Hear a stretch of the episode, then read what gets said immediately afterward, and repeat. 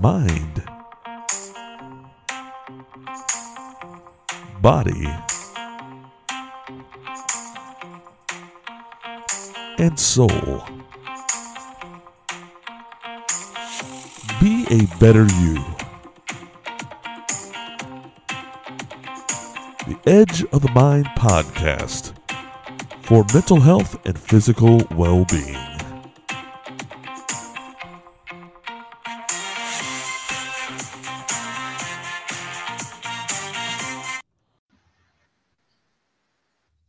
I am back, and this is another episode of Edge of the Mind podcast. I am Dan O'Mac, and this is actually going to be a special episode because it's also going to be released for Pro Wrestling Edge as a special episode for there. But like every Edge of the Mind podcast, this podcast is designed to motivate, inspire, and support each other. Where I have on real everyday people telling real stories of their struggles with mental health, physical well being, and overcoming adversity. Um, listen to our PWE podcast network. We have Pro Wrestling Edge.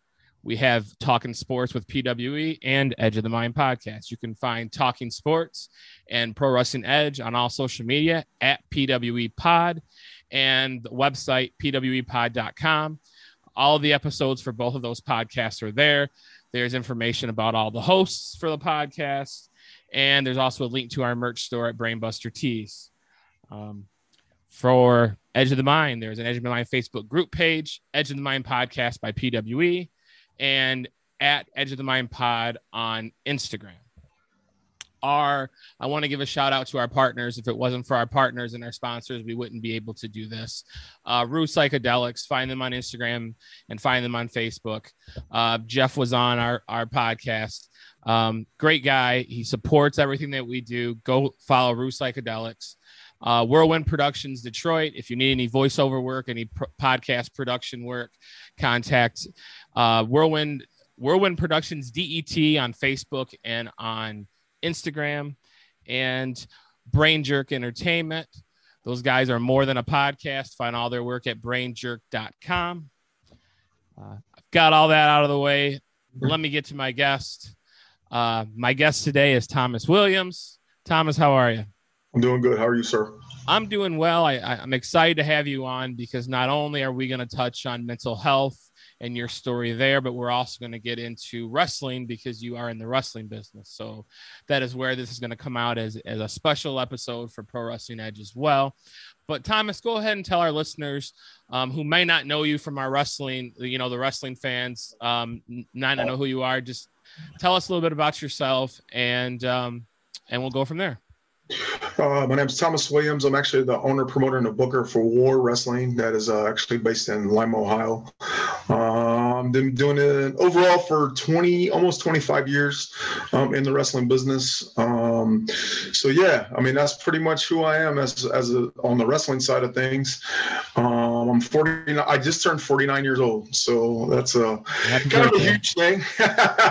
you know, honestly, it was pretty funny because I did absolutely nothing for my 49th birthday. It was like we literally went to dinner and came home. So, uh, but other than that, man, I'm just a normal everyday guy who, like you said, you know, struggles with has struggled with mental health and uh, that sort of thing. Uh, I will say, you know, kind of as far as my story, um, I grew up dirt poor in uh, Lima. Um, grew up with I want to say uh, I grew up with around the drug business.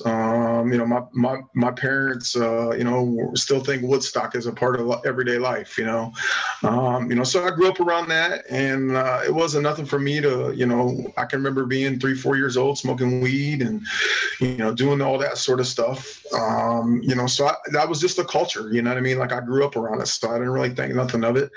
Um, as I got a little bit older or whatever, um, that's where you know, kind of like the addiction stuff got into into play. Um, you know, growing up dirt poor, you know, I was all about fast, easy, quick money. So it led into you know other parts of my life that you know I try to block out, but you know I, I did some stuff or whatever, um, and I, that's all I knew. I mean, I didn't know anything else. Um, you know, uh, so it was just one of those things where you know I grew up um, with that way, And uh, I've actually been with my wife for 31 years, and it was kind of the way she showed me a different uh, way of life. You know, she didn't grow up the way that I grew up. Um, you know, her her and her family was all about family. Um, I mean, I got niece or I got nieces and nephews that I haven't seen in 15 years. I mean, I, you know, I got you know uh, family. Two, I got two sisters that live I don't know, less than 45 minutes from me that I've probably seen one of them in once in the last 15 years. And the other one, uh, she actually came to a wrestling show. so, you know, so, you know, that's, that's kind of it, you know what I mean? And, uh, uh, I will say, you know, I've been clean and sober for a long time. Um, you know, I kind of did it uh, cold turkey because I wanted a better life um, my wife Christine uh, kind of showed me the different way. So I've been kind of clean and sober. Um, I still tell people this to this day, and some people disagree with me, but I'm still an addict. Um, I'll always be an addict. You just learn to cope with it in different ways. And in my case, uh, food took the addiction to the, the place of the drugs and I became addicted to food, and I got all the way up to uh, 500 pounds and uh, that kind of led into the health health uh, health uh, problems. Um, you know, uh, pretty much uh, you know diabetic and high blood pressure and all that other happy stuff or whatever that we talk about.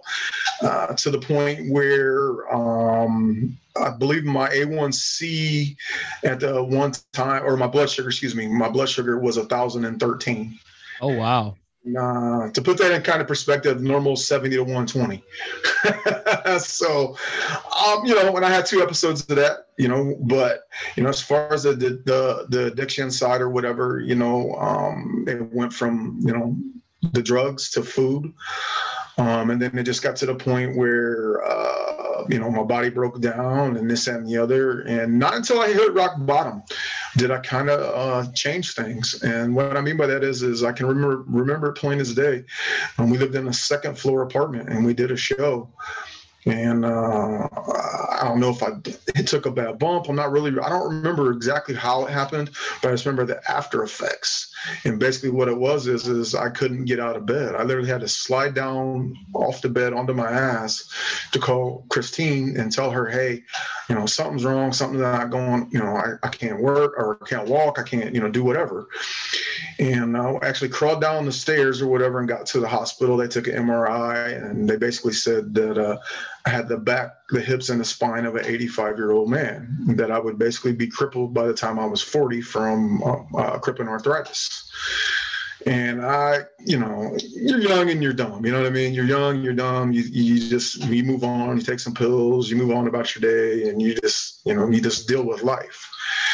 And at some point in time, I just couldn't deal with it no more. It was affecting my wife, my life, my wife, my family, my friends. You know, it was affecting everything and uh, I went to my family doctor, and he's pretty straight laced, straight to the point, no nonsense, just tells it like it is. And he looked at me, and this is his exact words, and I quote. And it's one of these things where when people hear it, they're like, Did he really say that? And I'm like, Yes, he really said that. He said, Well, the one advantage you got is, is you don't drink and you don't smoke. You're still relatively young. Your one problem is, is you're a fat fuck. And I was like, holy crap. You know, I was like, uh, I didn't expect a doctor to hear say that. And he said, you know, I know you're past. He's like, you can have back surgery. And you may be that one person that it doesn't work on. He said, but then you're also that one person that may end up being addicted again because of dealing with the back issues again. And I said, I don't want that.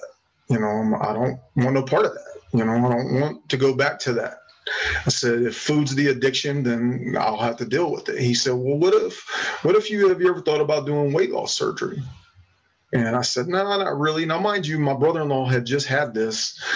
Uh, I want to say about ten months prior, and he almost legit died from it. Like, like to the point where they were like his blood pressure and all that was like barely beaten type. Because he had a bad effects. And I'm like, ah, I don't really know. You know, I was like, I'm not sure. And my wife was absolutely 100% against it because she was the one down there. Her and her mom were down there at the hospital when he was there, so they seen the seen the effects. And I'm like, I don't know. He's like, man, just just just hear me out. And he's like, just just go to the doctor um, this specialist or whatever, hear what he has to say or whatever. Well, the specialist actually ended up being a family friend of my wife's husband. So it was kind of nonchalant, you know, like, you know, off the record type stuff. And I'm like, listen, man, this is what I'm going through. This is what's going on. What do you suggest? And his exact words to me was, is uh, even if you do everything wrong, you're probably going to lose enough weight to take the stress and the strain off of your body to where you're going to start feeling better to where you can get off the pills you can you know do all those sort of things that you want to live you know he's like i'm not saying that it's it's not possible or you know you're going to fail or whatever you know he's like i'm not saying that he's just saying that you know once you start feeling better then it may click in your mind and it may you know you may start feeling better so, you know, I'm like, all right, you know, I'm like, whatever. So went home, talked to the wife, and uh, you know, she was all like, hey, listen, you do what you got to do, you know. Um, and mind you, at this time, our relationship is probably one step from being ended. You know, it's it's probably one step from being ended. And I can even remember, you know, the the the the show that we was doing where it was kind of like everything came to a head. Is we did a show in a little town called Versailles, Ohio, and it was a sold show. And they bought the show, and we're doing it or whatever. And literally, you know, like 60 70 people shows up. And i'm just you know i'm having a bad day and a bad whatever and she said something and i said something and we ended up we ended up she went to the bar and i went home and i'm just like oh here we go. This is the end. This is you know we're throwing away you know 25 years. We can't do it no more. You know we're not getting along you know and it just couldn't do it. So i called her brother and i said hey you know and we call him bubba. His real name's mike and I said, Bubba, you know, this is what's going on, man. He was like, dude, you just gotta, you gotta get shit right. You know, you gotta, you gotta do, do it. And he's like, you're the only person that can do it. So I'm like, all right, man. I'm like, so I've scheduled an appointment with the with the surgeon or whatever, and uh, I was like, hey, this is what's going on or whatever. And he said, man, listen. He was like, I can do the surgery. I can give you all the tools. I can give you all the education, but you're the only one that could do it. So that was my rock bottom moment. That was my rock bottom moment, you know, of the addiction, the food. You know, a lot of people are like, well, you know, how can food be an addiction? Well, I can sit here and tell you that I got those same endorphins from food as I did snorting a line of cocaine. I can flat out tell you that without a shadow of a doubt. I can tell you that because I've been on both sides of that. So I scheduled the appointment. I did whatever. I sort of had to go to these meetings, and I, you know, they got me got me on a strict diet, and this that, and the other. Now, mind you, I'm like 500 pounds. I'm legit like 500 pounds, and I lost. Uh, I got lost like 30 or 40 prior to the original meeting and this, that, and the other, but it still wasn't enough to take the strain and the stress off. It just wasn't. So they got me on this diet and they got me on, you know, doing, you know, all the little things I need to do, education classes. I had to go to a psychologist and, you know, and go to counseling and do all this sort of other stuff, which, you know, me and Christine went to some family counseling and all that. That helped tremendously too. And we did all those sort of things. Well, then, uh, the my official weigh-in, I was 403 pounds. That uh, that was my official uh, weigh in when I started uh, when they scheduled my surgery. So I had theoretically lost about 90 some pounds on my own or whatever, and it still wasn't enough. It just wasn't, you know. I mean, you include the arthritis and you didn't do all that or whatever, you know, it just wasn't enough. So I got finally got my uh, surgery scheduled or whatever, and uh, now mind you, I'm taking pills to live on, to you know, basically not croak, not die, you know, every day, and this was a motivating factor for me. And when I when I had my surgery, um, I was like 397 or whatever, so I lost a little bit of weight from the initial thing. But when I had my surgery, I was 397 pounds. Within nine days of that surgery, I was completely 100% off of all of my meds. So that was my moment. That was my light bulb moment where, hey, this is a tool hey, this is something that's going to make you live the rest of your life, you know, this, that, and the other. And the crazy thing about it was, is, is um, I tell people this, I didn't do the surgery just for me. I did it for Christine and my family and my friends, you know, because, uh, you know, I, feel like I'm a, an okay guy to be around when I was in a good mood or whatever. But you know, a lot of people don't understand when you feel bad all the time, you don't know what it like, what it feels like to feel good. You don't know. Like I, I can sit here and tell you right now, I, I never knew what it felt like to be good. I had 25 years of just being a miserable prick. You know, that's being honest. I, you know, I, I, just, you know, I wake up in the morning, I go about my routine or whatever, and I didn't care who I pissed off. I didn't care about none of that stuff or whatever. And it had an effect on a lot of people, and I hurt a lot of people in that process. Um, so, you know, when I when I had that light bulb moment, of uh, you know being completely off of my meds after nine days of surgery. It was a motivational factor. And i can remember this plain as day the day that i had my surgery. You know the song tainted love? Tainted love. I said that to my wife. I'm, I'm literally being willed down for my thing. And that's the way i felt our relationship was. It was tainted love. Like we've never not loved each other but we had so many other distractions that it was tainted. You know what i mean? Like our life, everything was tainted. And I told her, I said, you know, I said, I, I said, tainted love. And she just mm-hmm. looked at me and I looked at her and I said, you know what, Christine, I said, I put you through hell for over 20 some years. And I'm from this point forward, you know, we're going to live our lives and I'm going, we're going to live it with no regrets. And here we are seven years later, and I'm two. I'm still down 200 and some pounds. I've gained a little bit of COVID weight, as I call it, back. But it's been the best seven years of my life, and it's also been the best seven years of the wrestling, because it was it, the the cloud was lifted. And I tell people, a lot of people like this. Um, pro wrestling is the one thing that I always felt I was good at or decent at but it was also the one place that I was accepted in. Um, pro wrestling is a bunch of misfits. We're all from all walks of life. We all got different backgrounds. We all got different ways of life or whatever. But it's that one common bond and that one common thread that we all come together on. And that's kind of where we go with that or whatever. You know, like I said, you know, seven years of, you know, quote unquote being clean and sober or whatever, you know, from the food addiction, you know. But and here's the thing, you know, uh, going back to what we were talking about with the with the addiction, um, I tell people this, you know, those same endorphins that you get and this and that from food, drugs, whatever. I didn't drink soda for two and a half years not one drop of soda. And I can tell you the first time I drank soda again, and I can, and, and it goes back to being the addiction side, is we did a show in Huntington, Indiana. And on the way back, there's a little town called Markle, Indiana. And they got this little mom and pop place that had red cream soda, Barq's, on tap or, or on fountain. I'm like, holy crap. I'm like, I, I, am going to drink um, one drink and I'm good. We got this thing, and it was like snorting a line of cocaine. It was. Those same endorphins came back. That same addiction came back. And boom, and now here it is two and a half years later, three years later, I'm back to drinking soda. Now, granted, it's it's diet, but still, it's still those same impulses, the same whatever, you know what I mean, that I put myself in that situation, you know what I mean, to do. So yeah, you know what I mean? Like the mental side of things, you know, like I still fight my battles every single day. You know what I mean? Uh, you know, I went back to, you know, doing sweets you know, for whatever reason, you know, that's my crutch. It's sweets, you know. Um, but I've also learned to use the the weight loss um, and the education that I got, you know, leading up to that as a tool. You know, like I still monitor all my calories. You know, set almost seven years later, I count my calories, even if it's bad. You know, bad calories, I still count them every single day. You know, so you know, have an opportunity for people to tell, you know, to listen to this, you know, um, and and to to kind of focus on the mental side, even when it comes to the wrestling. You know, like I tell people all the time, you know, like uh, you know, like I'm the Pied Piper when it comes to the wrestling because I bring all the misfits together and we put on a show mm. and that sort of thing. But you know, I also legitimately care about the guys. You know, I've had I had to talk a few guys off the ledges, as I say, or whatever during COVID.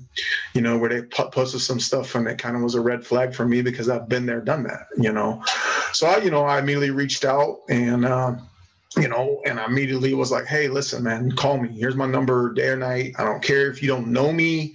You know what I mean? Like, you know, I don't care. Like, I've been there, I've been through all of that. So, yeah, you know, that's the big thing with me. You know, that's my story. You know, 31 years I've been with Christine. Um, she's been, we've been together since she was 16 years old and I was 17 years old. Um, she's a very, very, very strong woman to put up with my BS. Um, you know, and uh, you know, like I said, we I made that promise to her, you know, and and, and I, I kind of feel like I've uh, held up to it for the most part, you know. Um, but you know, I, am real, and I will tell you guys this for anybody that's listening. You know, I've been struggling about the past couple months mentally or whatever, and I actually quit taking my meds. And I can tell you right now that it's probably the worst thing that ever happened because it's affected me and her's relationship again and uh, you know that's not a good thing you know like you know don't be ashamed that you got to take pills to get through everyday life you know a lot of people don't understand that you know like i i grew up where you know a man was a man he didn't show his feelings and you know no matter how hard things hurt you don't show it you don't say it you don't speak it you know what i mean? You go on about your way you know what i mean? And you just never speak about speak about you know the mental side and uh, you know having feelings and this that, and the other. And that's something that a lot of people just don't understand you know what i mean? You know i'm still known as big tom you know what i mean? Here i am 200 and some pounds later but you know that's the stigma that i've, I've built up over the re- over the years with the wrestling. But you know I, am just a, a, common ordinary guy who has uh, addiction still you know, I, I, I don't know. I mean, I still feel even being clean and sober, you're still an addict because I, I know what those triggers are for me. You know what I mean? Um, but I've definitely used uh, the, the education that I got with the weight loss surgery, um, you know, to, to make me a better person. And, and I think Christine realizes it too, you know, like, you know, we've been to Vegas, we've been, you know, I took her to Nashville for her birthday and we went and seen Tim McGraw and Faith Hill in concert. You know, that's stuff that we would have never did seven years ago. We would have never done that. We ought have been just, you know, focused on wrestling, wrestling, wrestling screw everything else. And uh, you know, a lot of guys, I almost I'm gonna say guys, a lot of people in wrestling can't balance professional life and personal life. And I do that. I make a point to not take my cell phone, you know, on certain things, you know, that we do. Um, you know, I make a point to spend times with my nieces and my nephews or whatever, you know, I make a point, uh, you know, to, uh, people that are positive in my life but to spend time with them. I will sit here and tell you this it's not wrong to cut out toxic people in your relationship, regard, regardless if it's friends or family. I told I'll, I'll be the first one to tell you that. Um, and I'll give you a little bit of example of even in my own family. Uh, my parents, which is my stepdad and my mom, um, I say it all the time, and people get mad at me for saying it, but they're the type of people that's waiting, living life waiting to die and it sucks. Like I'm 49 years old and I go over there, and when I leave, I feel like I'm a two year old little boy that made a mistake and I've done something wrong. And it sucks. So I intentionally pick and choose my battles when I go over there. You know, it may be a couple times a year that I see my parents and people will be like, oh man, that's messed up. No, it's not because I don't want that toxic BS in my life. You know what I mean? Like I'll be there for my parents if they call me tomorrow and said, "Hey, they need five hundred dollars, or they need to go to the grocery store, or they need this, or they need that." Absolutely, one hundred percent, I would do it in a heartbeat. But I'm not putting myself in that situation anymore to feel like I've done something wrong because they're living life waiting to die, and they always want to live in the past and bring up all the past and all the drama and all the all the stuff or whatever. Where it's like, you know what, that's the past. You know, that's defined me as a person, but it doesn't mean that's who I am now. And a lot of guys a lot of guys don't get that. And a lot of people in general don't get that you know? Um, I, my wife is a very positive person. If you ever met my wife you would think she's hiding her wings somewhere. You know what i mean? Because she's very positive. You know like i tell people all the time when it comes to the wrestling like she could run a wrestling show and everyone would love her because everyone loves her. You know what i mean? Like she doesn't have a bad word to say about nobody. You know she's just her. You know what i mean? Me on the other hand you know I'm the resident asshole. You know what I mean? I'm the guy that's got to make those decisions. But, you know, she she's made me more of a positive person or whatever, you know. And that's the thing. Like I said, you know, seven years. It's taken me seven years to even be remotely happy, and I still have, you know, I still have moments in time where you know something irks me you know what i mean? Or something just gets underneath my skin you know? Um and it, it's like a flashback to you know being that 16 year old kid again you know what i mean? And so i, I just i've intentionally you know cut out a bunch of toxic people over the years or whatever you know? And you know it's funny how life works because you know i've cut out you know what i feel the toxic people is and then you know i'll hear through the grapevine where they're like he thinks he's better than everybody and you know he he you know he's living a life and you know he ain't got time for us and this that, and the other and i'm like listen I just don't have time for you to be toxic. I don't have time for you, you know, to to drag me down. You know what I mean? And you know, and if, and if that makes me a bad guy, then that makes me a bad guy you know um so yeah i just you know i'm just an ordinary person you know i mean i've struggled you know I, I, tell people all the time i'm 49 years old and i still struggle with day-to-day life. You know there's nothing wrong with admitting to your mistakes. There's nothing wrong with you know admitting that you need help you know what I mean? Like last night, I'll give you a good example. Here's a great example, actually. Last night or whatever, I'm struggling because, um, you know, I, I, hold war wrestling. You know, that's my baby, and I hold it to to to my heart. It's like I got 20 years invested in this, and I'm not going to allow anybody to put a, a, you know scarlet letter on it per se. You know i mean? I'm not going to allow anybody to you know feel like I, it's going to we're going to be judged because someone else's actions. And someone posted something on a public forum or whatever about getting high and drinking with the wrestlers. And anybody that knows what goes on in this community or whatever when it's wrestling it's war wrestling you know what I mean? It's just what it is, you know. And I'll be the first one to tell you, I don't have no, you know, I'm not on no witch hunt or whatever about someone someone smoking a joint. Like I said, my parent, my dad still thinks Woodstock was yesterday. So if that gets to handle what I deal with when it comes to my parents, it is what it is. You know what I mean? I did a college, uh, I did a college paper or whatever about the effects of hemp or whatever and, what it was or whatever. You know what I mean? Like I'm very, very educated to the marijuana, you know, it's not the devil's lettuce and all this other BS that people want to make it out to be, you know, but in the community I live in, there are still people that will judge you that you smoke weed. And here he is, this gentleman is posting about smoking weed with the wrestlers. So it pissed me off.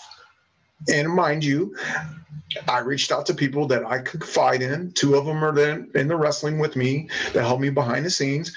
And the one was my PR girl who actually knows the guy that posted it. And I simply said, Hey, am I being a prude here? Am I, you know, out of uh, out of touch with reality? You know, and they they pretty much joked and was like, Well, yeah, you are kind of a you know. I mean, you know, you know, whatever. But they said they understood. And I was I was legitimately mad about it or whatever. But the point what I'm getting at is, is, is that was a flashback moment for me even though that it was that gentleman's probably not his intentions to piss me off. You know that was his intentions of because i got 20 years invested in this and here it is. Someone else's actions could have an effect on something that i've spent 20 years doing. So it legitimately made me mad and it brought back feelings of here we go again. I'm going to have to cross this bridge that someone else has burned and it messed with me mentally. It, i'll be i'll be the first one to tell you and this is just last night. This is literally last night probably about this time. But it messed with me mentally to where I reached out to my PR girl, you know, and I'm like, hey, you know, what am I am I being wrong? Am I overthinking it? Am I, you know, what am I doing wrong here? You know, and we talked we we text back and forth for like an hour to where she basically was like, listen, we will deal with that if it becomes an issue. Don't make it more than what it needs to be or whatever, you know, you can only control your actions or whatever. And I'm like, boom, there you go. I can't control what anybody else does. And I hope hopefully it doesn't have an effect. And I think that's where a lot of people get um get caught up in things where, you know, like in my case, you know, what he did had an what I felt would, would be an effect on us, and it had and I had an emotional response to it or whatever because of the past. You know what I mean? So that's the big thing is is you know um, surround yourself with people that. And this bugs me more than anything, and I'm sure you see it with the wrestling also. I absolutely hate yes bitches. And what I mean by that is, is every single person agrees with you. Even if you're 100% in the wrong, you're going to be like, yeah, man, yeah, that's good. Blah, blah. Hell no, I'm not that person. And I surround myself with people. I got three or four people that they'll just tell me like it is. If I'm in the wrong, they'll tell me I'm in the wrong. If I'm overthinking something, they'll tell me or whatever. You know, um, it's yin and yang. You know what I mean? And am all about that. You know what I mean? Like I don't have all the answers. I tell people this, and it comes kind of goes with day to day life, but I use it more from the wrestling standpoint. Was this? If I had all the answers, I'd have a psychic hotline, or I'd be making a living in the pro wrestling business. I don't have all the answers. Educate me on something that I may not know or or or shed shed light. There's other people out there that may know a little bit more than you, that may experience a little bit more than you or whatever, you know. Lean on those people. You know, lean on them. When you're having a bad day, you know, reach out to them. You know what I mean? Reach out to them and be like, "Hey, you know, this is what I'm going through. This is what's going on. You know, uh, what am I, you know, where am I going or whatever, you know?" Um, I will say this, I haven't had no counseling in the past few years or whatever. I'm not saying that I don't need it. I'll be the first one to tell you that. But I also know that I'm 100% better than what I was seven years ago. You know, um, I still have those demons. I still have those impulses. Um, you know, and when it comes to the wrestling, like I said, you know, at the beginning of when we were talking, like um, that's the only thing I ever felt I was good at. And until I found that balance, where you know I, I, could do family life and wrestling life or whatever. Um, the people that have have a, I mean, I don't say the people that think they know me probably don't know me because I've actually changed so much in the past seven years. Um, you know, I know you had somebody on here or whatever who I actually have a past with or whatever, and that was uh, Josh Blanchard. Um, I think he was on one of your podcasts or whatever. And, uh, you know, going back to him, you know, he's actually one of the founding fathers of war wrestling with me and we have a historic past to the point where probably even seven years ago, if I would have seen him, I probably would have punched his lights out. But with that being said, I'm a different person than I was seven years ago. And we have our 20 year anniversary coming up next year for War Wrestling. So I extended an olive branch to every single one of the founding fathers of war wrestling. And we plan on doing a reunion at our 20 year anniversary. Now, I will sit here and tell you, seven years ago, that wouldn't have happened at all. Matter of fact, he lived two doors down from me, and I swear to and I swear to God, if he ever looked my wrong way, I'd blow his house up. That's a true story and, and and that's just the way it was but that was more or less because they made things personal on a personal side of things whatever before the wrestling and it took me a long time to get over it it's you know it took me a long time to realize that and it only because my mental health is better my physical health is better and now i've kind of taken off some of that uh, protection, I guess you could say, or whatever. And I've actually spoken to him, and I've actually spoken to another one of the founding fathers or whatever of War Wrestling, Jason Bice. And uh, like I said, you know, I'm just a different person. And it's taken me a long time, you know. Think about that, you know. Like I'm sitting here openly admitting, you know, that I'm a different person, and it's taken me seven years to basically tell those guys that, hey, let's squash any beef that we had, any personal beef, any professional beef, and let's give these fans one time reunion, even if, you know, because we haven't been together. I'll be the first one to tell you that. Uh, we started War Wrestling in uh, 2003, and uh, within three shows, they were 100% gone. So, you know, but I've never shied away from this. And I think that's something that maybe people on the wrestling side may not realize about us. I've never not acknowledged the founding fathers of war wrestling. You know, we all had a dream. We all had uh, a moment in time where we decided to do something and we stuck it out. And I felt like those guys should just have pride. You know, something that you started is still going 20 years later. You know, have some pride. Have some pride in knowing that it's still going. And I've never shied away from letting people know who the founding fathers are. You know what I mean? Because we all had that vision of giving back to our hometown, giving back to the local community, and building a good, solid promotion for the fans and for the wrestlers. You know, a lot of people don't realize this when it comes to us about war wrestling is is, you know, kind of the reason why War Wrestling got started is because me and Tom Carl and Bob Cornwell did a, um, a show um, in front of the hometown crowd with it was actually the HWA at that time, the Heartland Wrestling Association, who had a WWE developmental deal. Well, they came to Lima and wanted to run at the fairgrounds and they got a hold of us and said hey we know you guys are local can you point us in the right direction to get some you know some fans there post, post out some posters and flyers and tickets and you know whatever we needed to do so like oh yeah yeah and i wasn't even living in there i wasn't even living in lima at the time i was actually living in columbus ohio so we get to do this show and now, mind you, we were the opening match. You know, the, the locals knew who we were. You know, we thought we were, you know, the Cats Meow. Well, they you know, they didn't, you know, they didn't give two shits less who we were. The the Les Thatcher and the other guys that was running the HWA, they shit all over what we did. They didn't like what we did. They pretty much said if we wasn't from uh, the HWA or Ohio Valley Wrestling at that time, that no one gave a shit. You know what I mean? And we took that shit personal. I'll be the first one to tell you that. We took it very, very personal because I'm sitting there thinking the three guys that was in that ring, you guys asked to be a part of your show to help your show. We did our legwork. You give us six minutes with entrances, and then you shit all over what we're doing, knowing for the fact that the three people that you're talking to are all from Al Snow's school in Lima, Ohio. You know what I mean? So we took it personal. Well, the other three founding fathers or whatever were in the ring or were in the crowd. And they came over and was like, dude, what was all that about? Them, you know, shitting all over things and this, that, and the other. We're like, I don't know. So we had a meeting that night. And that's where, where, where the war wrestling came into point, point because at the end of the day, you know, all we felt we had was the wrestling and the respect. And we was going to earn it. We was going to make them believers in what we're doing. And that was like july of 2002 and we did our very very first show in january of 2003 and we planned that show we you know we left no stone unturned. We promoted the shit out of that show. We did whatever needed to be done. You know we felt like we was the next best thing since sliced bread and 541 fans showed up so those are the expectations that we set with war wrestling right from the jump. You know, a lot of people don't understand that about us or whatever. You know, like war wrestling didn't start with 25 fans and we ran a show and we had 35 fans the next time. Then we have 50 fans or whatever. We started with 541 fans. And the funny thing about it is, we look back on this show now, it was the drizzling shits. Hmm.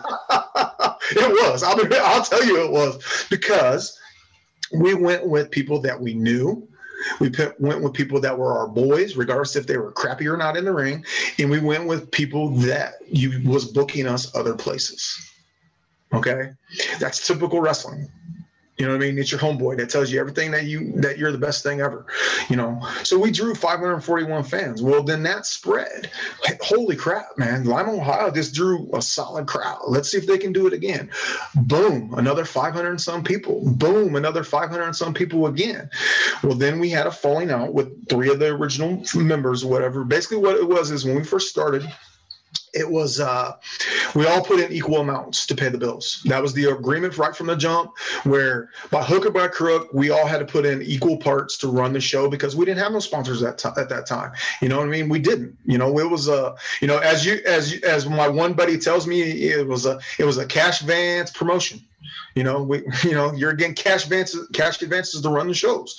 So, you know, we had a falling out where we did a show, and three of the other members of the founding fathers didn't have their money. And I was like, well, that's not going to fly, guys. Like, you know, like can't do that. You know what I mean? Like we we got to make sure the bills get covered. I'm not giving the boys the hot dog and the handshake.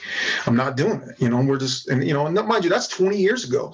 You know what I mean? That's 20 years ago. Me thinking that shit's not flying. You know, like it's not happening.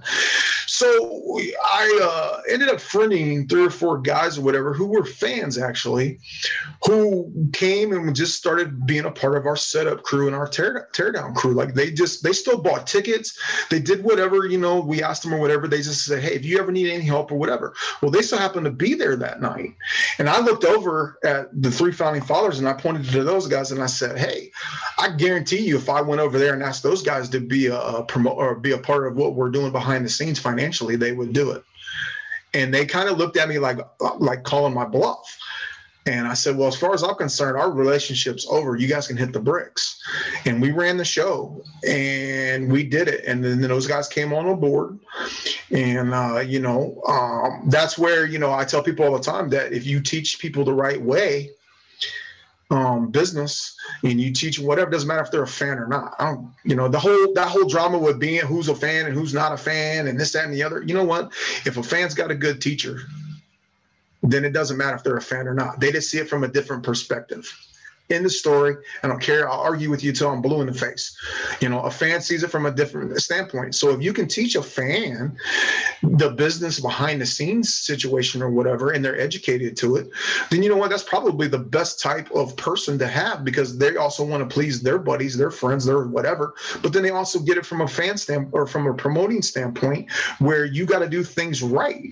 You know, and we've done stuff for 20 years. You know, like I told people, we've had one show in 20 years where the boys got somewhat of a hot dog and a hand, handshake and i believe it was like our fifth or sixth show where what i did was is i actually uh, I uh, put my personal money in with wrestling money and didn't take it back out. Well, we went and paid all the bills, and then I'm like, uh, I just put like four hundred dollars of my own personal money in there. You know what I mean? And I had to go tell the wife that. Well, she wasn't flying. It wasn't flying. So I went and told the locker room, like, listen, you know, you paid paydays will be a little bit light. I'll make it up to you guys or whatever, you know. And boom, you know. But here's the thing with that, you know, by us drawing good shows, and uh, and we weeded out all the, you know, I call, weeded out the guys that were nothing more than the ticket t- ticket sellers or whatever, and this that and the other. We started bringing in guys like, you know, the Danny Daniels of the world and uh, the Chris Sabins and the Alex Shelleys and Nigel McGuinness's and all those guys. Like all those guys started wrestling for us. So we started doing all those sort of things. And then it just kept snowballing and snowballing, snowballing. And then we got, you know, we started doing a lot of charity work um, where, you know, we would do sold shows and the money would go to charity. And, you know, it just started building into a brand where it was kind of like, hey, if War Wrestling's name's on something or whatever, you know, they're going to give it 110%. You know, we're going to consistently do it. Well, then that led into doing uh, shows or whatever with the fairs and the festivals and all of that you know where we would have we was having eight to ten sold shows a year where you know we was part of the entertainment of the local county fair. And you know it just kind of snowballed into all of that or whatever to where it became a legitimate business you know um, and i'm sure if you've watched you know seen any of our social media or whatever or seen my post you know i don't shy away. Me and my wife have made a point not to put in any money any of our personal money into the company in 14 years you have not put in one red cent because I got tired of doing that. I got tired of stealing from Peter to pay Paul. You know, so it was like, you know what? What can I do to turn this into legit? What can I do to build a brand? What can I do to get sponsors on board to help offset the cost or whatever we needed to do to run, continually run shows? And that's what we did. You know, like we bought, we got the sold shows. Well, I would make five hundred dollars, let's say, on, on a sold show.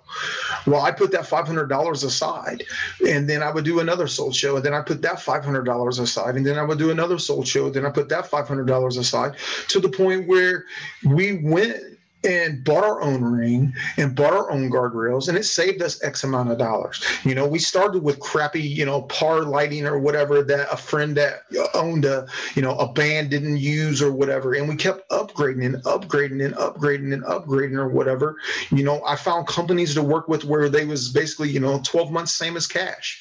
You know where we made a monthly payment on our new microphones that cost me $2000 you know what i mean?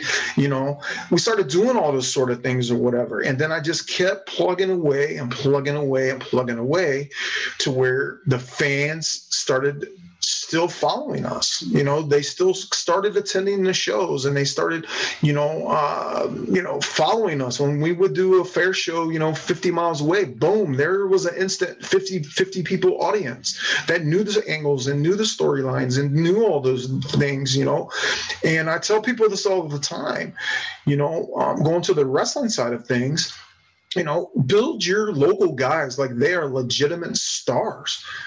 Build them, and I and I tell people this all the time. You know, I, I use this as an example um, of something that a lot of people don't understand. I uh, uh, anybody's heard stories of Buff Bagwell or whatever, and I can tell you two stories about building a brand of pro wrestling, um, to where it came back to where it's like it shows you how much uh, pro wrestling is a small world. And uh, we did a show with Buff Bagwell on the show, and Buff likes to party and he likes to hang out. And one of our other guys, one of our other guys, whatever, is you know all about the party and whatever. Well, they friended each other and they started hanging out and doing whatever and this that and the other. And now, mind you, I'm the guy who I'll set the after party up, but I ain't showing up. You know what I mean? That's just that's just not my cup of tea. You know what I mean? I'm not into all of that. I don't, uh, you know. But you know, also talking about from that standpoint too. You know, when all the boys are at the bar, I still got three or four hours of work. You know what I mean? I'm still tearing down, putting it all away, doing all this sort of stuff. But whatever. So Buff Bagwell calls us out of uh, you know, like three, two to three weeks before our next event or whatever. He's like, "Hey, brother, you know, could you use Buff Bagwell on your show or whatever?" And I'm like, "Nah, not really." You know, I'm like, everything's already booked or whatever. Well, him and uh, Bob Cornwell um, went to another show together, and Bob calls me. He's all like, "Man, Buff really wants to work for us or whatever." You know, and I'm like, "Well, show's booked. You know, sorry about your luck. You know, I'm not a mark. I'm not paying." Paying this dude this money, you know, to come out and have his five seconds of fame. I really don't care. So he's like, man, listen, he told me he was he's got freaking flyer miles or whatever. He will fly himself up here on his own dime for gimmick money. I said, what? He's like, yeah, dude. But I knew the reality. They just wanted to hang out and party. you know what I mean? I knew it ain't no big deal. I, I, knew I knew what was going on. It is what it is. So Buff messages me. He's like, hey, brother, you know, we, I'm glad I to come up there and help you guys with your guys' pre-sale. And I'm like, oh, like three or four hundred. And he said, you're a fucking liar. And I'm like, what do you mean? He's like, bullshit. You ain't got no names on that show. You ain't drawing that many people, blah, blah, blah, blah, blah. And I'm like, whatever, dude. You know, I'm like, you know, book your flight. You'll see, you know, you'll see.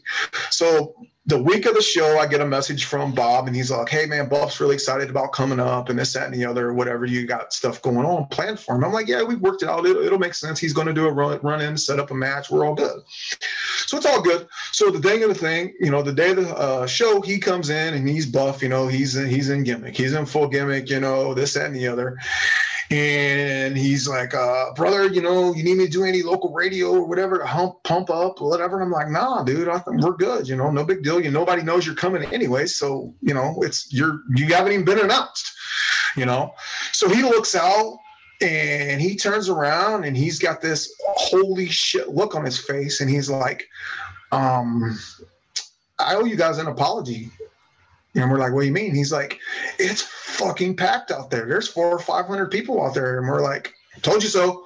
And he's like, well, I never ever, you know, been around anything like that, whatever, you know, I apologize.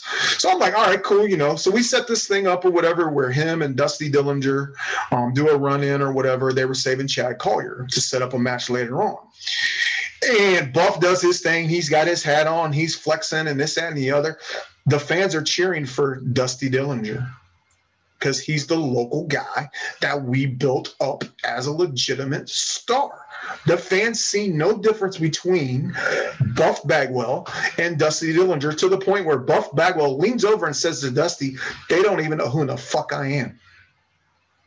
Now, that's the type of stuff that I'm talking about that promotions need to do. They need to build their guys as legitimate stars. You know what I mean? And we we've done that. You know, the other thing where it shows you how uh, small the wrestling world was is is uh, Tommy Dreamer um, when he was part of the talent relations or whatever for Ohio Valley when he was still with the WWE. Um, he was at a pay per view or something out in California, and we had talked to him about bringing him in or whatever because we actually had a couple guys uh, that was under the radar for them being signed. And it's been quite a few years ago. It's actually uh, Sweet Stevie Lee, um, who's passed away. Um, he has a huge connection to the Michigan Independence up that way or whatever over the years. Um, but he was being looked at by the WWE, so we reached out to. Uh, uh, you know, Tommy Dreamer, hey, you know, we'd love to use you, you know, blah, blah, blah, blah, blah, this and the other. Well, he finally got a hold of us. And at that time, we were like, we only got like a special, um, uh, special referee gimmick or whatever. But kind of backtrack a little bit. He had misplaced my number or something. And a fan was out in California that had our, had our shirt on. And uh, they said, he's like, is that that group in Lima, Ohio? And they were like, yeah. And he was like, hey, have those guys reach out to me. They talked about bringing me in, but I misplaced their numbers or whatever. So this fan gets a hold of me and he's like, Hey, I don't know what's going on, but you need to get a hold of Tommy Dreamer. and I'm like, okay. So we reached out to him and we brought him in unannounced. He literally was the special guest referee for the thing. You know, um, we have never ever booked a name to use as a draw we use it as a bone for the fans that may not get opportunity to see a Jerry Lawler, a Test, a Buff Bagwell, Al Snow, or any of them. We've never used that, you know, because I feel like the guys that we're currently using are already stars you know? So i would much rather build them as stars and all that. And all the names quote unquote that we've used over the years have just been a bonus for the fans that may not go to to toledo or a detroit or a fort wayne indiana or columbus ohio or whatever you know? So that's that's just one of those things that we've done you know what i mean? And and and, and a lot of people don't get that. A lot of people don't look at it from from a business standpoint you know? Like this is 100% a business to me and my wife and we treat it as such. And uh, you know and it's not happened overnight. You know that's a lot of things like I think a lot of promotions uh, lose sight of that. You know what i mean? I didn't start out with a $7000 wrestling ring. You know what i mean? I didn't start out with a $10000 lighting and sound system. You know what i mean? We didn't start out with none of that stuff but we've we've managed it to where you know we, we're not selling from peter to pay paul and any money made off the wrestling goes right back in the wrestling you know um, we don't take away from that you know like you know I'll, I'll, I'll tell you straight up this is what happened over the past weekend. You know our shows are in the middle of the month. Well you know bills fall this bills fall that the you know crowd's been down a little bit here and there or whatever. You know we we put in $900 for change for the show. So you know we got enough change for the show. Boom that came right off the top right back into to, to, into our personal accounts. That's right off the top. Boom. That's that's nine hundred dollars. That's going back into that. You know, but you know, another thing too that a lot of guys don't realize, you know, uh, we pay all of our staff. There's not one member of our staff we don't pay. You know, uh, uh, we just had a kid, uh, William Wolf. He's actually from uh, Future Great Wrestling. He's a, a, student of Cody Hawks. Actually, job shadowed me this past show, and that kid's mind was blowed following me around. You know, he even wrote, he was like, What the hell, dude? He's like, You got stamina, dude. You're 14 hours and you're still going and you're still doing this and you're still doing all that. But, you know, like I tell everybody, you know, that little 30 or $40 I'm paying my staff member they're putting in a 14 hour day of physical work, physical labor. You know what I mean? You know, but here's the thing I also don't rely on the guys to be part of the ring crew. You know, that whole pan dues, you know, like I agree with it but I'm not going to force anybody to be like, hey, brother, bring your trainees so they can put in a 15 hour day and they may get used in a battle royal. You know, like, no, like it doesn't work that way, guys. Like, I'm all about paying dues. I'm all about that. I'm all about, you know, the, the, the past, you know what I mean? Paying your dues in the past and, and all of that or whatever. But, you know, you got to give these guys a little something you know what I mean? You got to give them a little bit of something. So I don't depend on, you know, if, if a wrestler wants to come and help be a part of our ring crew, more power to him. But I legit, I figured it up Saturday night, and it's not as bragging, but between our staff and our wrestlers, we paid 55 people. 55 people we employed on a monthly basis to come entertain our fans. And they put you know, and I treat it that way. You know, every one of our fans, you know, they appreciate us, what we're doing. They appreciate all the time away, um, that these guys or whatever. But you know, as far as the staff and all of that, you know, I've been to, to some shows uh, just recently, actually, probably even the past six or eight months, where you know, the promoter is bitching about not having the green kids come and help, you know, and then he's bitching that he's not getting no help. Well, guess what? If you're also not paying the guys, and this, that, and the other. None of these guys are really going to go out of their way. And some promoters won't even give these guys a thank you. You know, which blows me away. Like these guys were risking. You know, we had an incident. Here's a here's a here's another thing where you you you got to try to cover all bases. One of our wrestlers got legitimately hurt Saturday night he compound fractured, fractured his finger on a mistake. A legit, it was a bad chop, and he got his hand up in the way, and it caught his finger. Compound fractured his finger. I have a ER trauma nurse on our staff. that was there. Within two minutes of him going, coming to the back, she's already taken care of it, put it in a splint, icing it, doing whatever, telling him what he needs to do, what he needs to go, go to the ER, whatever. You know, boom, there you go. You know what I mean? And it's not that we feel we're better. It's the fact of shit like that happens. So you got to be prepared for it. You know what I mean? Like you can't sit here and tell me that if you run a promotion, you don't know somebody that is a nurse or an EMT or whatever you know what? Bullshit. I'm calling BS on that because uh, guess what? I've known this girl since she was 16 years old. She's been a trauma nurse for 23 years or for the last 10 years or whatever. She's a family friend of mine. You know what I mean? I said, Hey, Cass, you know, can you help me? Just because nothing's ever happened, but I want you there just in case something does happen. Boom. Cody Hawk blew out his shoulder two or three shows before that. She elevated it. She did what needed to do. She, you know, she did all those sort of things or whatever, you know. Those are the little things that matter to the guys. Those are the little things. You know what I mean? You may not be paying that guy a hundred dollars to wrestle. Okay. But why can't you have water in the back? Why can't you provide some food for him? You know, those are the things that matter.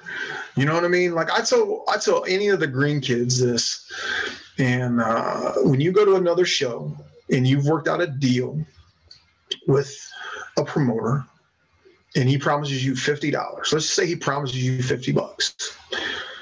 I tell every person, green or not, the first things you should do when you get to the show is look at the ring and the reason why is because if that ring has more duct tape on it than canvas, they lack pride. If those ring ropes are saggy and not tight, they lack pride. Because guess what? That's the very first thing fans see. That's the very first thing that, you know, the only thing they can compare it to is what they see on TV. You don't see no holes in the canvas. You don't see the ring ropes saggy. You don't see the poles not being painted. You don't see none of that stuff, you know. And the next thing I tell everybody to look at is, is if they can't afford $4 for a case of water in the back, you're probably not getting your 50 bucks. And a lot of people don't get that. You know, like we provide food, we provide catering. My wife and my mother-in-law, whatever, make food for everybody. You know what I mean? Uh, you know, we could do like this last show. We did simple stuff. We did shredded chicken and sloppy Joe with potato chips and desserts and a veggie tray and a cheese tray and all this other stuff or whatever. You know, because guess what? If you're only paying that guy fifty bucks, then he don't have to spend ten dollars of that going through Denny's. You know, a lot of guys don't understand that. You know, it's the little things is what matters. You know, and it took us a long time to learn that. You know what I mean? Like, I, I think that's the one thing. Like, you know, me and you talking or whatever, and I can see, you know, like a light bulb moment going off in your head about little things that you've seen or not seen or this and the other. But honestly, what I've said to me is common sense shit. If you want somebody to go out there and kill themselves or whatever, and they know they're they're getting a hot dog and a handshake, do you really think you're going to get a five star match? Hell no. But guess what? When they come to the show and the sound system looks good, the lights look good, the ring looks good, everything's organized. You know, here's another thing. What other sporting event doesn't start on time? Does the NFL say, hey, there's only 10 people here, whatever? We got to wait for the extra five people to show up. So we're going to start the show a half hour later? No, no. You know what I mean? Like, come on, guys. Like, it's simple stuff. It's simple, common, ordinary stuff that we've learned over the years that we've stuck to our guns on. You know what I mean? And we won't budge for that. I can I can tell you right now, I can remember a show probably a couple years ago where it was legit 701 and I'm screaming at the top of my lungs that them doors better be open. You know, that or not the doors, the, the show better be started. It's 701. I'm legit screaming at the top of my lungs because guess what? The only other thing that fans can compare it to is what's considered other professional sports professional football, professional baseball, professional hockey. They don't intentionally be like, "Oh, we're going to start the show because Johnny Come Lately isn't here yet, or we're going to start the show at 7:15 now." It doesn't work that way, guys. It's all about perception. It's all about, you know, giving it that it's bigger than life you know and a lot of guys just don't seem to understand that and and even with me you know me talking i'm sure there'll be somebody somewhere that'll be like he's a cocky arrogant asshole I know it. It's wrestling. I get it. Mm-hmm. But the reality of it is, is I will help anybody. If that person called me tomorrow and said, Hey, I need help with this hey, I need help with that. You know, I've gotten just this week alone, I've gotten two people reach out to me about new aprons for their ring for their ring or whatever because I found a good deal on aprons. Boom, no questions asked. Actually, the promoter of the New Ohio Wrestling that did the Arnold Classic stuff, his canvas got messed up the week of the show. I had a brand new 18, 18 foot canvas or whatever, actually 20 foot, but 18 ring for an 18 foot ring that we hadn't used yet. And he said, Hey, brother, he's like, What can I do to get that? Because I want to have a nice solid canvas or whatever for our big moment, which was at the Arnold Classic. I said, man, I said, uh, when do you need to buy? He said, I need it this week or whatever before the Arnold. I said, all right. I said, I'll tell you what, I will give you mine personal canvas that I had made for us that I haven't even used yet. You pay me what I paid for or whatever, and you cover a little bit of my gas money or whatever, and I'll personally bring it to you. That's what I did. I drove two hours and delivered it to him at his training facility or whatever. So he had it for the Arnold. You know, I've taken phone calls from guys or whatever about fixing their wrestling ring and the underneath cables. You know, I've done all that sort of stuff or whatever, you know, because like I tell, tell everybody, you're only as strong as the weakest link and, and it, we're all grouped together as the good, the bad, and the ugly. so yeah, you know, like I said, I know I'm rattling on about some things, and you're kind of just sitting there. And uh, you know, if you got any questions, dude, I know we talked. You might have some questions and that sort of thing. Like, I would love to answer anything that you have. So first thing I want to say is, uh, funny you say Marco, Indiana we stop there every time we go out to Indianapolis for Flophouse Wrestling. That's our stop. We wrestling, stop at Little dude, Town of There's a beacon. Listen, there's a beacon on that place or whatever, dude. It's like the wrestling thing. I'm telling you, dude. It's like it, it's funny you say that because it's like a little hole in the wall in the middle of nowhere. Like I get it, but it's funny you say that because it's true. You know what I mean? Like it's a little tiny town, and like I said, it's just you know that's the biggest thing, man. You know, we're all grouped in this together, and you know I, I, you know when you said you wanted to do the mental health side and also the wrestling side i was like you know what man this is an opportunity. And i and, and i want to thank you for this because it is an opportunity for me to maybe break down some of those barriers that people get a preconceived notion about me. You know um, I, I use the analogy that i have heat with people that have never met me. And i say that in, in, in the way of like they go by it's almost like the fish story where you know the dude caught a six inch fish and by the time he gets to his third cousin it's a 12 you know a 12 foot shark. It's the same scenario. I feel like that with me like you know i may say something that's not politi- politically correct or someone may not agree with it. But with that also being said i'm also open-minded enough to listen to someone else's uh, perspective you know, I mean, I've learned that over the last seven years, you know, where my way can't always be the right way. And it goes back to what I said at the beginning of this thing. If I had all the answers, I'd have a psychic hotline or be making a living in professional wrestling. You know what I mean? So I, I, know there's people out there that have experienced more than me. You know, um, Les Thatcher. If anybody knows who Les Thatcher is, that gentleman is a legend in this business. You know, he rubs everybody the wrong way. You know what I mean? Everybody. You know, there's people that can't stand him, but guess what? He stood the test of time. And I will sit here and tell you, if there's something that I may or may not know, or I have a question for, or whatever, this and the other, I reach out to him. I still reach out to Al Snow. I still reach out to uh, Roger Ruffin, who runs the NWF uh, Northern Wrestling Federation in Cincinnati, who was in the WWE as a referee. I still reach out to those guys. Hell, I've reached out to Sami Callihan. I've reached out to Danny Daniels, who runs AAW. You know, I mean, I've reached out to some of those guys over the years, you know, and then asked them about a talent or excuse me, or something like that.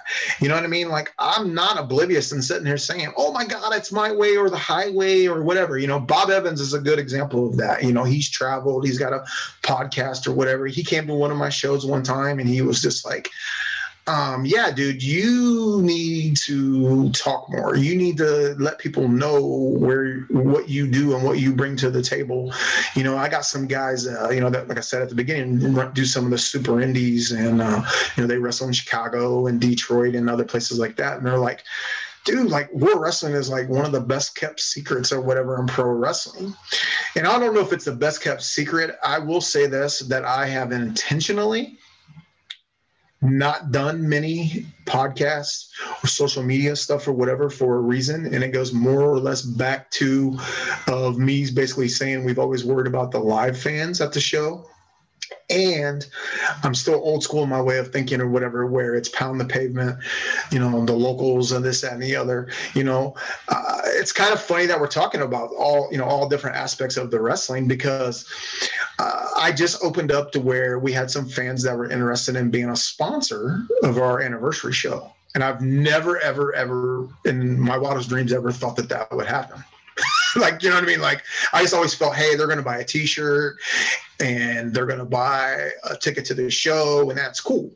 You know what I mean? Like I never thought about it. And then I kept getting hounded for it and I kept getting hounded for it. And finally I'm like, listen, am I missing something here? You know what I mean? Like, am I missing something? Like I, I reach out to some, you know, some of my, some of the people that I, I respect in the business. And I'm like, am I missing something? You know, what am I missing? They're like, well, you know, ever since COVID, this is, you know, this is kind of came the new age where fans want to be more involved and they just want these promotions to succeed. So they're willing to, you know, put a little bit of extra money in or whatever as a sponsor. You know, you may float them a t-shirt or something like that or whatever. And my outlook was always, you know, when someone's willing to do that, they want more. They want something involved. They want to be involved. They want to be whatever. And so I opened up my mind to it and I reached out to one of them that had been bugging me and bugging me and bugging me and bugging me about being involved as a sponsor, a partner, or whatever.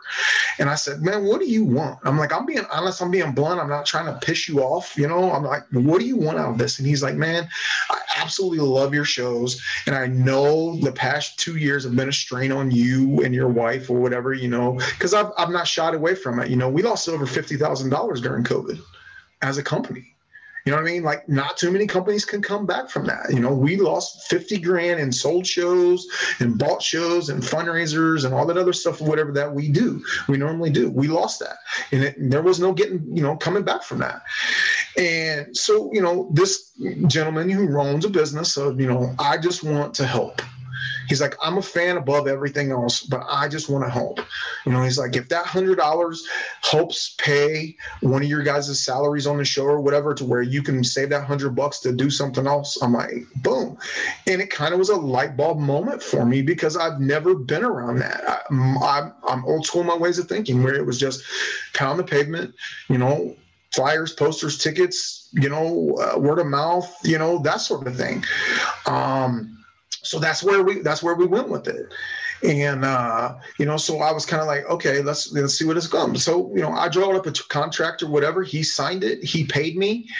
And here's the ironic thing about it. He paid you know like 250 bucks and he actually gets uh, eight general admission seats uh, for the show, and he can do whatever he wants with it or whatever. You know, this our only our only agreement is is not to sell them.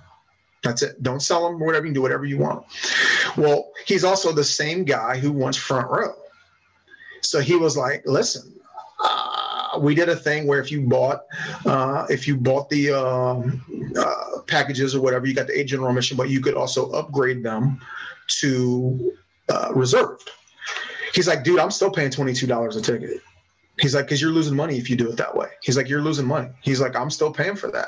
So that was a light bulb moment for me, you know, where, you know, we started, and, and, and here's the thing we've, we actually got uh, four, I'll say fans who have sponsored our anniversary show and it's you know just the simple fact of they want us to put on a good successful show a packed show and they felt that like that money was going to help you know? And that just blows me away you know? But like i said I, the times have changed you know? Like i you know i try to keep up on promotions or whatever and i see some of these promotions um who you know there might be 30 people in the crowd but they have a great internet presence and that's something that I feel we're lacking. I'll be the first one to tell you that. As far as like Twitter and uh, you know the the IWTV and all that sort of stuff or whatever, that is 100% out of my wheelhouse. I'll be I'll tell you right now, like I wouldn't know what the hell to do, you know. But we're slowly getting better at it, and we're slowly doing all of that because I've never really approached that.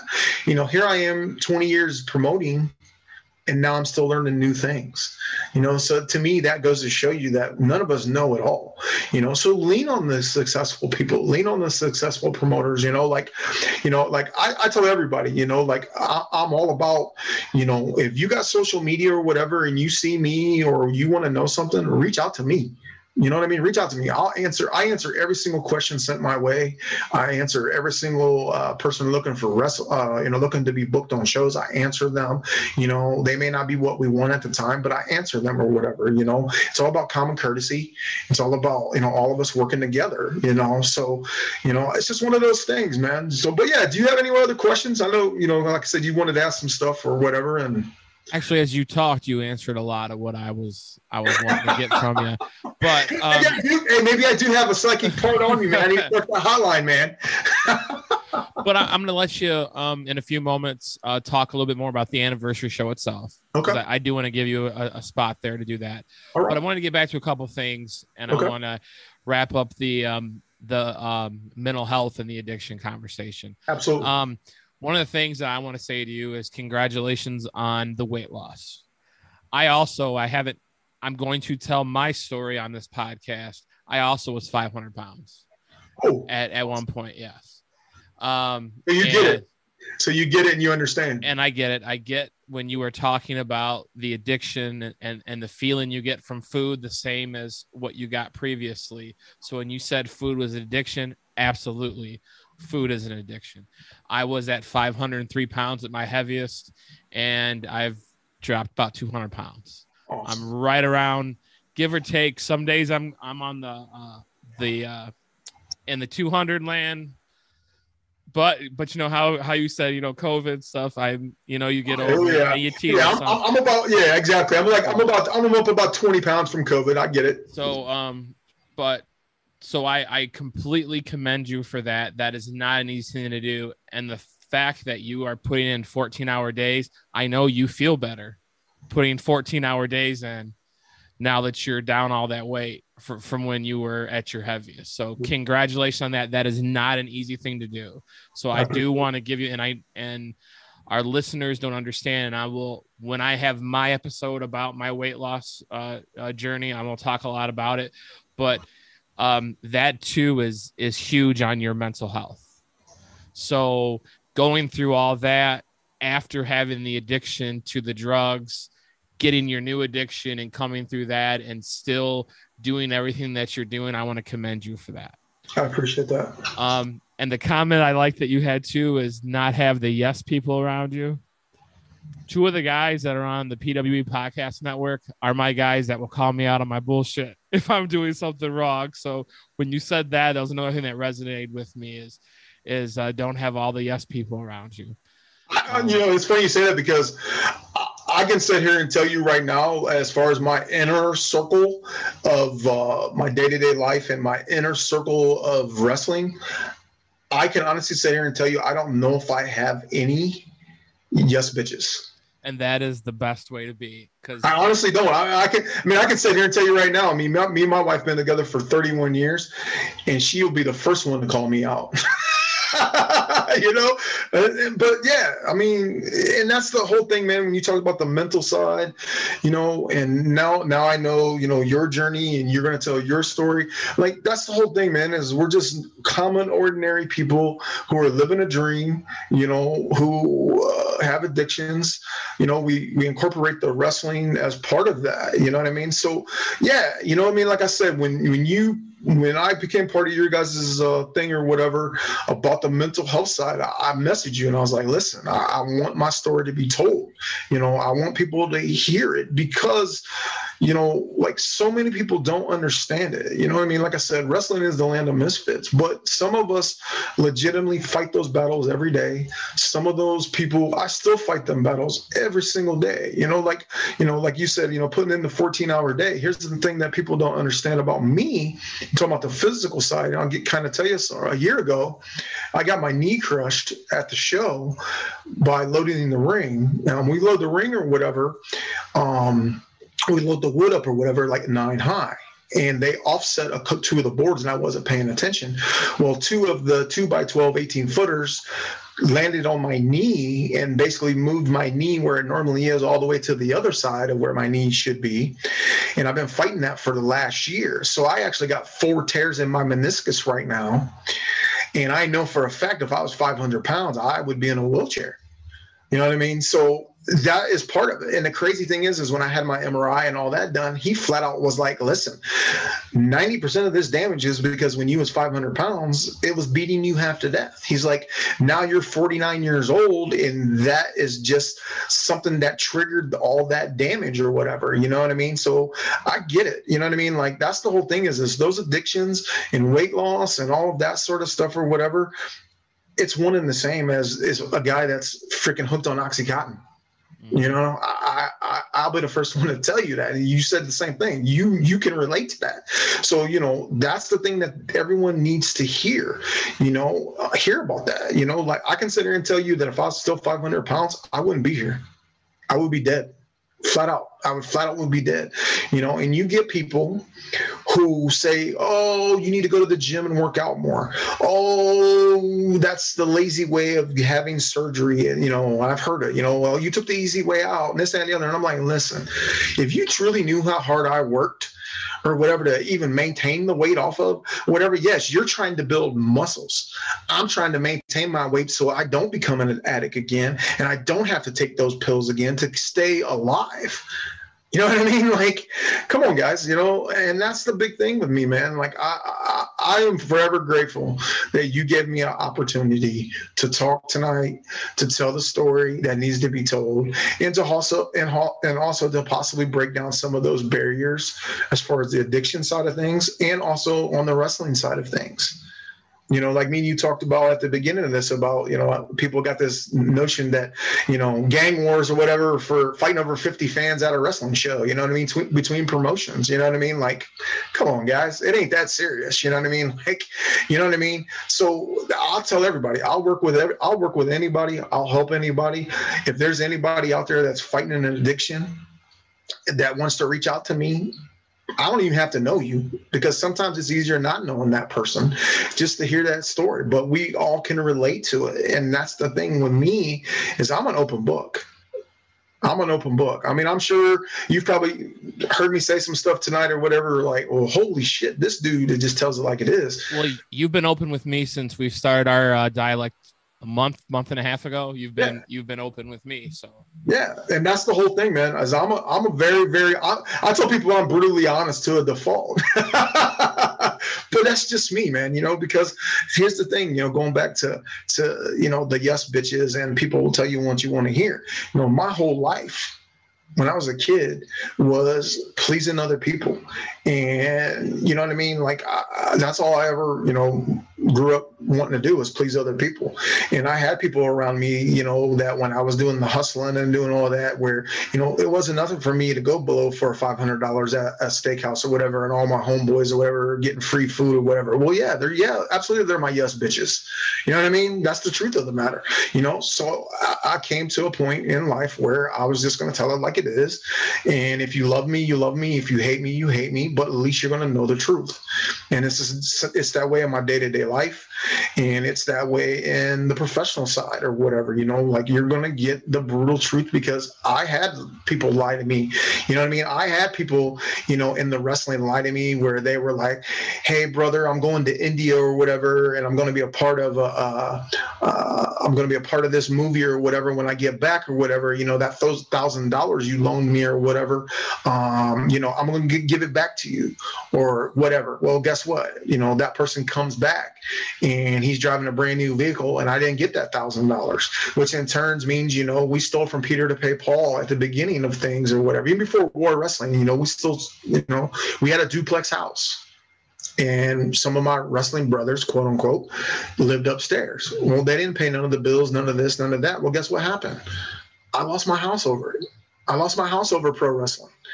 So I don't need no yes bitches. You know what I mean? Keep keeping it real because I had that happen when I broke into the business where I bought everything that they said hook, line, and sinker.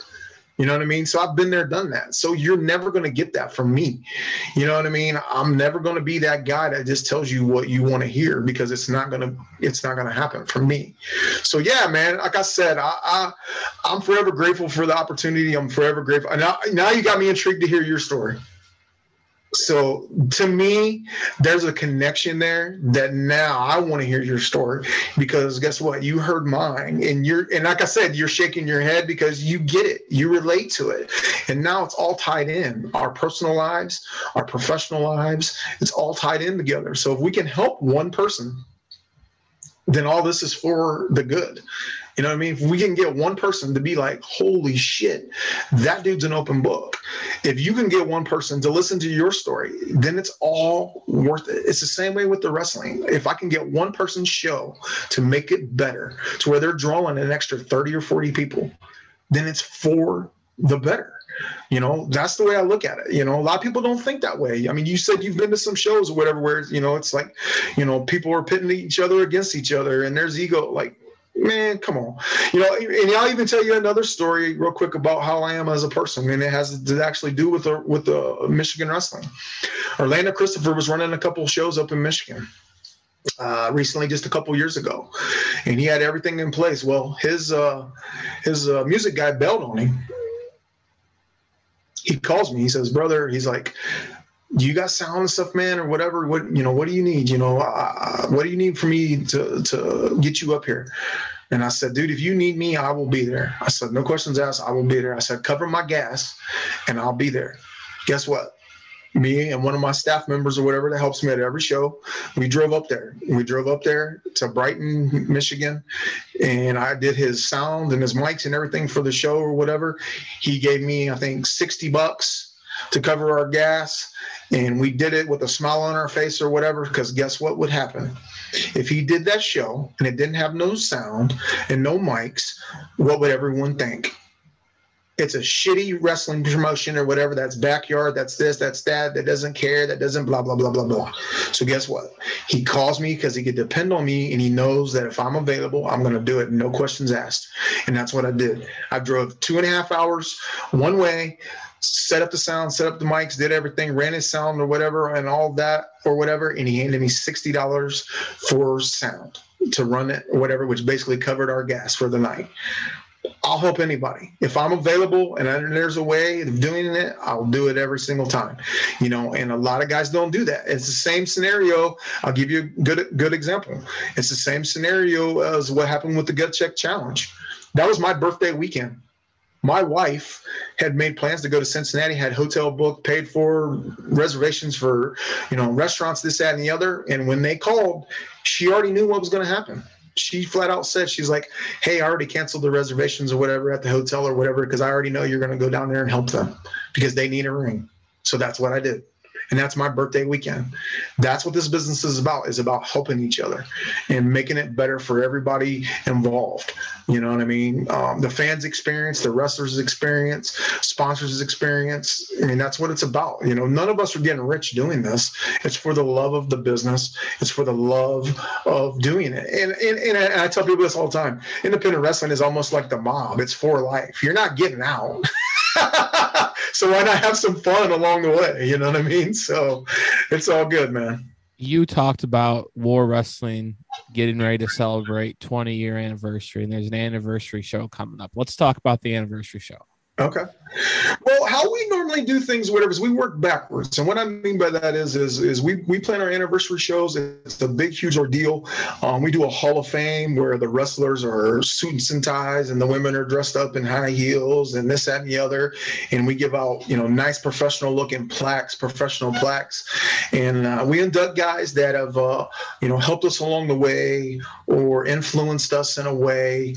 Um, Nate Matson has been inducted. Eddie Venom's been inducted uh, you know, guys like that from the Michigan uh, area or whatever, um, you know, and it's just our way of basically thanking all of those guys for helping pave the way. You know, at the end of the day, when it comes to this business, you know, especially on an independent level, all we have is our memories. And I want these guys that have sacrificed everything to be a part of independent professional wrestling to have that one moment where they feel appreciated because 99.99% of us don't feel appreciated when it comes to independent professional wrestling. So, you know, giving these guys an opportunity, and this will be our 10th year of doing the Hall of Fame. And uh, it's, it's, it's turned into, I tell people all the time, it's turned into a different beast. It's kind of like turned into a, uh, it's our WrestleMania, as you could say, you know, like it's a year's worth of angles and storylines that are all built up. It's a year's worth of, uh, you know, building them up to where, you know, the fans see the payoff but it's also the same scenario where these guys get that one last hurrah in front of the fans. You know, um, the first year we did it, I'm thinking, uh, you know, 30 or 40 people will show up for the Hall of Fame. Um, you know, it is what it is. And we had like 500 people show up for the Hall of Fame. And I was blown away like literally because it's literally right before our big show. And we didn't you know we don't charge extra for the hall of fame or whatever. And ever since then man it's just kind of like taken on a life of itself where we you know we do matches we get sponsors. Um, you know the sponsors help pay pay for the show. Um, you know i'll give you a good example. You know we get we have a stage uh, 16 by 24 and then it has a ramp that's four foot by 40 foot uh, that goes all the way out to the ring. And just to rent that ramp for the show is a thousand dollars just so those guys can be elevated two foot up off the ground and it's got a bigger presence that's a thousand dollars well we got sponsors that cover all that stuff now you know, because they we've made it bigger than life, and uh, you know, it's it's just one of those things. It's it's it's it's like I said, this is our tenth year of doing the Hall of Fame. It's gotten bigger and better every single year. Um, it's a you know a big huge event. You know, uh, tickets for that start at like twenty two dollars for VIP, and we limited the amount of tickets. I think this year it's like two hundred and eighty two tickets or whatever altogether, and it probably will be one hundred percent sold out within a couple days those whole 282 because it's you know it's our uh it's our that's our wrestlemania like i said that's our wrestlemania you know what i mean? And people will flock. Um i think a couple years ago before covid we had fans from like 11 different states and canada that attended the show you know? So it's a big huge ordeal you know? We're, we're looking very forward to this year's you know we're trying to get back that sense of normal. Um you know i would be ecstatic if we drew 500 um, I would be ecstatic with that. You know, it's not quite what I want, but I would be ecstatic with 500, especially during these times. And the ironic thing, anybody that knows me knows if we have 499, I'm probably going to be upset. so, but yeah, it's a good time, man. You know, it's uh, May 21st in Lima, Ohio. Um, you know, like I said, we do the Hall of Fame and the, and all that. And literally, we have fans. Uh, I think doors open at four o'clock, and the show will probably be over about 10. So we have fans that will literally be there the whole time, and they will stand in line and basically quote unquote tailgate an hour or two prior to that you know, just because they want that experience, you know, of being a part of that show, you know, and it's a huge thing. It's a huge ordeal. You know, we, we love doing it. Um, you know, we love uh, the boys performing in front of it. You know, most of the matches are gimmick matches. Um, you know, uh, and it goes back to, you know, we're talking a little bit about, you know, the pissing contest in wrestling. Uh, two years ago, or was it last year? No, it was two years ago. Two years ago, it was like every single match tried to outdo every single match because they're all gimmick matches matches per se. You know, there was a cage match and there was this and there was that or whatever. By the end of it, I literally felt like the main event, they're going to have to pull out a gun and kill each other. You know, it was just like, ah, we can't do that. So now we're just more or less just pushing the envelope as far as the emotional connection with the fans and all of that. You know, there'll be some couple, there'll be a couple gimmick matches this year or whatever, but there won't be no craziness on. We've done some crazy, you know, we did, you know, we did, uh, we did a, a steel cage with with a scaffold over top of it. You know what I mean? We've done war games with two rings and two steel cages. You know, we did a steel cage with barbed wire wrapped around the whole top of it. You know what I mean? Like we kept wanting to raise the envelope. And I was just like, man, we can't keep doing that. You know what I mean? Like at what point in time do you draw the line? you know what I mean? And like I said, like I think it was last year or the year before. I think it was two years ago. Like I'm sitting there watching it and I'm like, man this is going to be nuts by the end. You know what I mean? You know, like, you know, like these guys. Look, I'll give you a good example. It was actually Orlando Christopher. He wrestled. Uh, he, he wrestled Aaron Williams, which both those guys are phenomenal in the ring. And they wanted a uh, double ladder, which basically means that they could walk up both sides of it or whatever, 10 foot. You know, they wanted to do some crazy ass shit, you know, off of that, whatever, because they were doing a, you know, tables, tables, ladders, and chairs match. And I spent $300 on this ladder. And at some point in the match, Orlando Christopher decides to jump off the balcony instead of using the ladder. And I'm sitting there thinking, well, I just wasted $300 because we got the same response of him jumping off that balcony as we did the $300. But my point of it was, is, you know, it, we just, just kept upping the ante and upping the ante. And I was legitimately worried about some of these guys' safety and so I'm like, we're not doing that. Like, you know, like we're not going to do, you know, the the the triple cage with the scaffold over top of them. We're talking like it was legit. Like you had to climb on the outside of the cage to get on top of the scaffold to get the belt. You know what I mean? Like that's some crazy stuff. You know what I mean? To to do. So we just kind of nixed it. You know what I mean? We did. And I'm not saying it takes away from the show because it's not. It's not going to take away from the show. We're still going to have the gimmick matches and all that. You know, we did Bob wire last year, Bob wire uh, ring rope match, and like for our fans, you know, that was the equivalent of you know cutting off a dude's arm.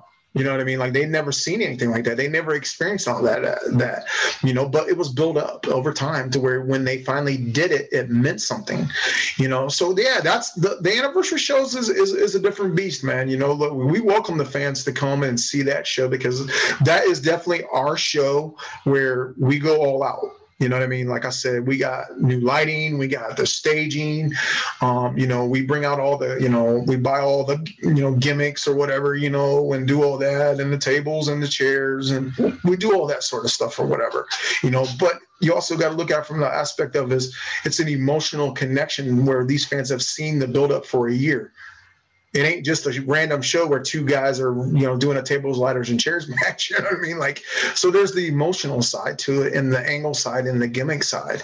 And that's our biggest draw. I mean i think that's the, what separates us from a lot of other promotions is is we work backwards. You know we will we know what we're doing for next year's anniversary show pretty much after this year's anniversary show and everything builds to that you know? And some things may change you know guys get hurt or they retire or they're booked someplace else or something like that. That that's that's independent professional wrestling. You know, you're never going to be able to change that. You know, but we know a generalization or whatever of that. Um, you know, and kind of a cool thing is, you know, we talked about sponsors or whatever. Like, we're going to have four, at minimum right now, we got 40 legitimate sponsors sponsors for this show. You know, we got 40 we got 40 sponsors that are paying a minimum of $75. And it's strictly because we've built a brand in this community and they believe in what we're doing because guess what's happening is is all those free tickets that the sponsors no longer want, we're donating those to the Big Brothers, Big Sisters and, you know, the MRDD guys or whatever that financially can't afford to make the show. So, you know, they're going to get it's a win-win situation. You know, we get the financial part from the sponsors, but then the fans also get a kick-ass show for virtually nothing because the sponsors are going to give us 99% of those tickets back. You know, so it, it, it, everything goes hand in hand. You know, we're building a brand, and we're giving the fans a kick-ass show, and you know, and and honestly, this is the one show a year or whatever that like it, it just kind of runs itself. And what I mean by that is is it's like I'm still in boss mode, but it's like this is a year in the planning. So it's like I'm so relieved after this show is over. it's like I'm just I'm just like oh my god this show is over you know um, but yeah you know I, I'm I think it's a cool experience for everybody you know if anybody's you know wants to come and check out our show uh, that at least the anniversary show that is definitely the must see show of the year. Um, you know if you have any uh, listeners or followers or whatever that uh, would be interested i'll tell you what man. I'll be straight up honest with you. If they reach out to to to me through this podcast or whatever I'll definitely hook them up with some tickets, even half price tickets or something, because I want people to just to have a good night out without all the stress and drama of day to day life. So if they want to make the drive to Little Lima, Ohio, and see War Wrestling or whatever, I'm cool with that. I'm totally cool with the fans just having a great time, a great night out, a great you know atmosphere, or whatever, and them supporting independent professional wrestling. Well, Thomas, thank you for coming on, sharing your story, talking about war wrestling. Uh, I really appreciate you taking time out of your busy schedule to do this. Absolutely. And we'll talk again soon. I appreciate you. Absolutely, man. You take care, man. Thank you so much.